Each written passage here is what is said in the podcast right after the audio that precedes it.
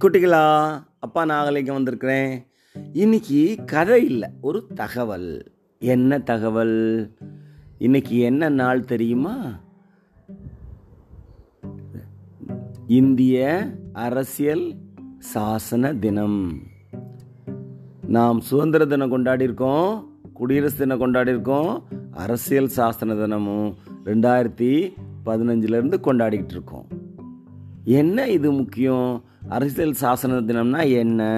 நம்ம அரசியல் சாசனம் நடைமுறைக்கு அதாவது ஏற்றுக்கொள்ளப்பட்ட தினம்.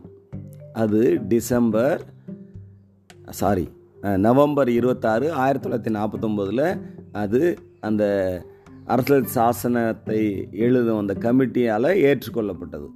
நடைமுறைக்கு வந்தது நம்ம சுதந்திர தின குடியரசு தினத்தன்னைக்கு தான் இருபத்தாறு ஒன்று ஆயிரத்தி தொள்ளாயிரத்தி ஐம்பது அன்று. ஆக அந்த அதை ஏற்றுக்கொள்ளப்பட்ட தினமான டுவெண்ட்டி சிக்ஸ்த் நவம்பர் அதை கொண்டாடலாம்னு அரசாங்கம் முடிவு பண்ணி கொண்டாடிட்டு இருக்காங்க அதில் கொண்டாட வேண்டியது என்ன இருக்குது ஏன்னா நமக்குன்னு ஒரு சட்டம் அதுதான். அது வரைக்கும் பிரிட்டிஷ்காரங்க போட்டதான் சட்டம் அவங்க பார்லிமெண்ட் தீர்மானமானதான் நமது சட்டமாக இருந்தது. நமது நாட்டுக்கு நமக்கே என்ற ஒரு சட்டம் வந்தது. இந்த அரசியல் சாசனம் தான் சொல்லுவாங்க யார் ரொம்ப பவர்ஃபுல்னு கேட்டால் president of India prime minister chief justice of India இல்லை. இவங்க எல்லாருக்கும் பெரிய ஆள் இருக்காங்க. சொல்லுவாங்க அரசு சட்டங்களால் அமைய வேண்டுமே அன்றி மனிதர்களால் அல்ல.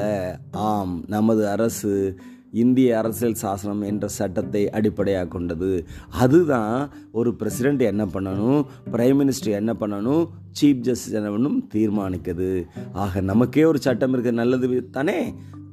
இந்த சட்டத்திற்கான நோக்கம் இல்லை இது சொல்கிற விழுமியங்கள் மட்டும் இன்றைக்கி ஒரு பார்வை பார்த்துட்டு நம்ம விளைவிக்கலாம் நேரம் அதிகமாயிடுச்சு. அது சொல்கிற விழுமியங்கள் என்ன அப்படின்னா ஒரு இறையாண்மை.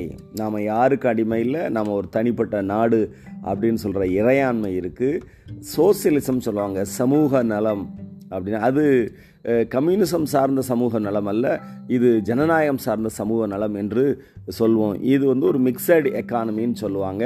செக்யூலரிசம் அப்படின்னு சொல்லுவாங்க மத சார்பற்ற தன்மை. அரசு எந்த மதத்தையும் சார்ந்தில்லை ஜனநாயகம். இங்கே அரசு ஆள்வதே மக்களால் தேர்ந்தெடுக்கப்பட்ட பிரதிநிதிகள் தான் ஆள்றாங்க. ரிப்பப்ளிக் அப்படின்னு சொல்லுவாங்க. இங்கே பரம்பரை ஆட்சியோ இல்லை மன்னர் ஆட்சியோ கிடையாது. ஒரு எலெக்டட் இன்டைரக்டாக எலெக்ட் ஆகிற பிரசிடெண்ட் தான் ஃபிக்ஸடாக அஞ்சு வருஷத்துக்கு இருப்பார். அதுதான் ரிப்பப்ளிக் அப்படின்னு சொல்கிறோம் ஜஸ்டிஸ் எல்லாருக்கும் நியாயம் கிடைக்கணும்.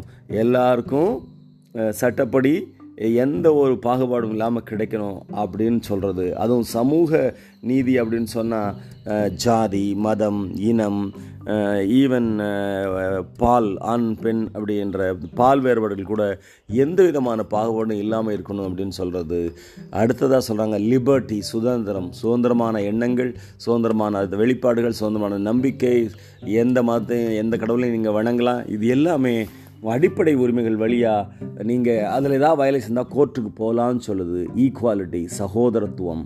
நாம் எல்லாம் ஒரு நாட்டு மக்கள். அதனால தான் சிங்கிள் சிட்டிசன்ஷிப் வச்சுருக்குறாங்க.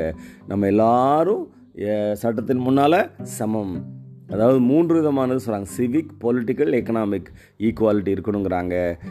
உண்மையாக அடுத்தது வந்த ஃப்ரெட்டர்னிட்டி இந்த சகோதரத்துவம் அப்படின்னு சொல்கிறாங்க இந்த சகோதரத்துவம் தனி மனிதனோட டிக்னிட்டியை பாதுகாக்குது. அது மட்டும் இல்லை இந்த சமுதாயத்தோடைய ஒருமைப்பாடையும்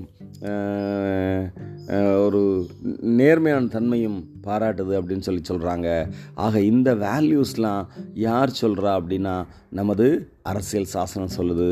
அப்போ நம்ம என்ன செய்யணும் அப்படின்னா இந்த வேல்யூஸ் படி வாழ்வோம்னு இன்னைக்கு ஒரு மறு உறுதி எடுத்துக்கொள்ளலாமா என்ன குழந்தைகளே இன்னொரு நாள் இன்னொரு தகவலோட அல்ல கதையோட அப்பா வந்து உங்களை சந்திக்கிறேன். அதுவரை நன்றி கூறி விடைபெறுகிறேன். நன்றி வணக்கம்.